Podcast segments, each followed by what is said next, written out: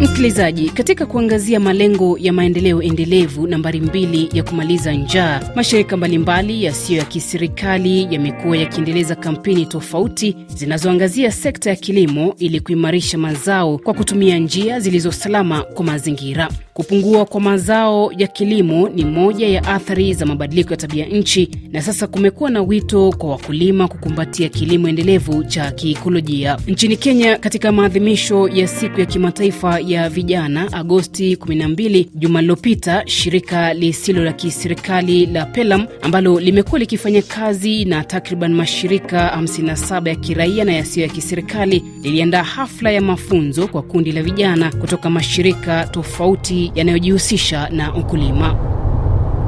Kilomita 149 kutoka jiji la Nairobi, vijana zaidi ya 20 wanawasili katika kata ndogo ya Kivaa, kaunti ya Machakos, lengo kuu likiwa kujifunza namna kundi moja la wazee linalojiita Vamweki linavyojaribu kurejesha tamaduni ya vyakula vya asili katika jamii ya Wakamba. Katika kiwanja hiki kando kidogo na barabara Vijana hawa wanakaribishwa na kundi hili la kinamama kwa nyimbo na densi, na wao pia hawakusita kujiunga nao. Kando kidogo, kundi la wazee wameketi wakitabasamu. Hii ndio ugali ya Mkamba. Upande mwingine wa uwanja huu, kundi lingine la kinamama wanaendeleza mapishi ya vyakula vya asili. Hii ni mawele tunaweka kwa ile ndoo, tunapondabonda, tunatoa ngozi, tunaosha, alafu tunaweka jikoni, tunapika namna hii. Mwanzo nazungumza na Gaturu Mburu, mtaalamu wa kilimo kutoka taasisi ya utamaduni na ekolojia ICE, kuhusu sababu kuu ya kuwaleta vijana hawa katika eneo hili la Kivaa. Tuliamua kama mashirika kadhaa ambayo tunashirikiana kama mashirika saba hivi uh, chini ya shirika moja linaitwa Pelam Kenya. So vile tuko hapa siku ya leo, tumeleta youth kutoka Central Kenya, hasa Nyandarua, Kiambu na Murang'a, pande hii ya Ukambani, mahali panaitwa Kiva, hiyo iko Machakos County, ili wasome kutoka kwa jinsi vile Wakamba wa eneo hili wanahifadhi mazingira yao wakitumia njia zao za kitamaduni. Tunaona ya kwamba watu wa eneo hili hawajaachilia utamaduni wao kabisa, wagali wako na njia uh, na ama jinsi na mienendo ambayo wanatumia katika kukuza chakula uh, chao, katika kuhifadhi mazingira yao, na ndio maana tukaona tulete hawa youths kutoka Central Kenya ili wakuje wajionee wao wenyewe. Na vijana hawa wakiwa wameketi kwa utulivu, Agnes Makusa, mwanachama wa kikundi hiki cha Vamweki, hapa anawaeleza vijana hawa kuhusu kile wanachokifanya kama kikundi. Na vile tumekuwa na timu ya research, tukaona kama kana kwamba mbegu zetu zimeanza kupotea kwa sababu ya kiangazi. Tunapata mbegu, jua inakuja, zingine zinapotea, zingine tunapata kidogo kidogo. mpaka ile mbegu ya mkamba ya kienyeji ili tuweze kurudisha kama mawele, mtama, malenge, zoo, ndogo na kuna ingine ile andamba inakaa miaka kwa mwaka inamaliza inapanda kwa mvua mbili. Siku hizi tukipatia watoto wetu malenge wanakataa. Hata ile mopia nimeona wengine anasema hapana, sitaki kula hii. Sijui anaona ikoaje na ni iko na afya unakula tu, na ndio tunataka tuwafunze ili muweze kujua kana kwamba ni chakula cha maana, kwa sababu ukienda hospitali si unaambiwa urudie nini, mkunywe uji, ile uji. Kwa nini mdaktari anaona ukunywe uji? Kwa sababu anaona ina afya ndani yake. Na wa mama wengine wamezoesha watoto mchele eh? Akipikia mtoto nasikia kama wengine wanasema mchele anjeri. Anjeri ni ile unaweka tunyanya kidogo, inachemuka alafu unatumbukiza unapikia mtoto. Wewe unaharibu mtoto. Mpata ana afya.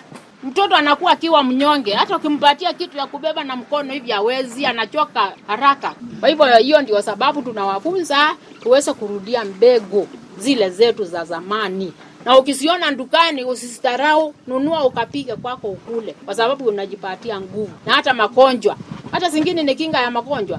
E, mwacheni kupikia watoto mchele, mchele, mandazi, keki. Unaona, unalisha mto, unalisha watoto baya. Kwa hivyo turudie chakula yetu ya za ya zamani, na musisahau na mulishe watoto vizuri.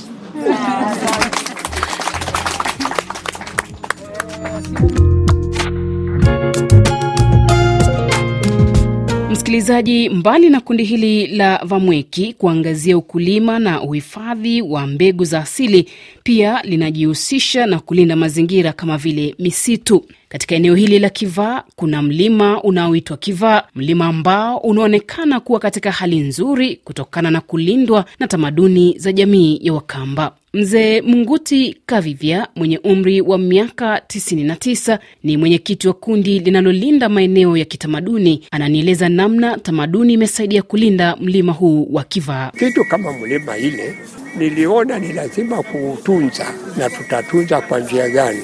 Tutatunza isikatwe miti ni mutu na miti ile waliungana wazee wakasema wachukue miti tukapande. Nikawaambia nyinyi hamuna uwezo, mlima ikitetewa itamea yenyewe, itajipandia miti yake. Kwa hivyo tukatunza hiyo mlima kwa kutetea, ikawa wewe ukikanyanga mbuzi yako au ng'ombe yako kwa mlima hii utatoa mbuzi na kondoo na pombe nyingi, na pia na hapa iko iko faini ingine utatoa ya pesa ndio siku usirudishe. Aidha, mzee Munguti anasema kuna madhara kwa mtu yeyote anayekata miti katika mlima huu wa Kivaa kutokana na mlima huo kulindwa kitamaduni. Hata miti yenyewe we ukikata na unatoroka naye unakwenda, utapata madhara mbaya kutoka kwa mlima hiyo. Utapata hata kwa mboma yako, utarudi kuuliza ni, au useme ni mchawe fulani aliloka mia. Hapana, ile mlima mlima hii tunaitaka iwe forest, iwe msitu, iwe forest, iwe ya miti yote na kila miti ya kabila na ndawa miti. Maana miti hii kwetu ni faida mzuri kwa binadamu, sababu hata ng'ombe ikiwa mgonjwa, miti tunakwenda chukua kwa mlima hii tunatwanga tunakamua tunampa ng'ombe na inapona. Tuna mtu akiwa mgonjwa na kwenda kwa mlima hii, wazee wale wanaruhusiwa kukanyanga huko, lakini hatukaribii ile kanisa.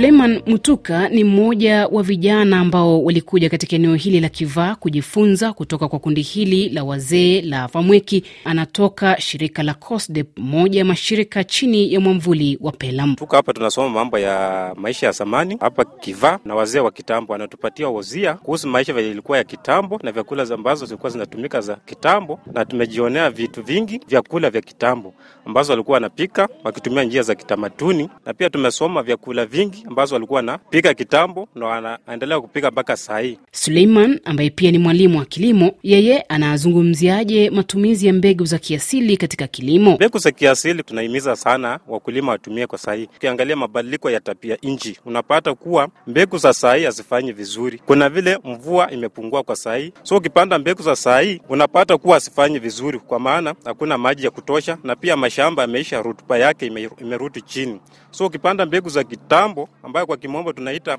conservation of biodiversity, inasaidia sana mkulima kukuwa na chakula hata kama kuna uhaba wa maji. Kwa kumaliza makala haya, msikilizaji, Mburu anatoa mtazamo wake kuhusu ushirikishwaji wa vijana katika maswala ya kilimo na hasa kilimo hai. Vijana ni muhimu sana tukiwa introduce uh, katika mambo ya kilimo hai. Ndio maana tunatafuta njia zote za kuhimiza vijana, kuwahusisha katika mambo ya kilimo hai ili walime na njia ile ambayo ni safe. Vile tunafanya ni kuwahimiza ya kwamba tuachane na kilimo ambacho kinatumia uh, kemikali nyingi, kwa sababu hizi kemikali zina madhara mengi sana katika mazingira na pia katika miili yetu. Ndio maana tunawaambia tunaweza kukuza ama kulima na tupate mapato tukitumia njia za kisasa za kilimo hai, tupate mapato hata zaidi ya yale ambayo tunapata tukitumia kemikali uh, zile zinatumika kwa wakati huu. I Msikilizaji, mwezi ujao viongozi wa nchi wanachama wa Umoja wa Mataifa watakusanyika katika mkutano wa malengo ya maendeleo endelevu kutathmini utekelezaji wa ajenda ya mwaka 2030. Hata hivyo, kuelekea mkutano huo, ushirikishwaji wa vijana ni muhimu sana katika kufanikisha malengo haya. Kutoka Kivaa, kaunti ya Machakos, ndiyo natia kikomo makala haya ya Mazingira Leo Dunia Yako Kesho. Jina langu Minziletijai. Ohiri.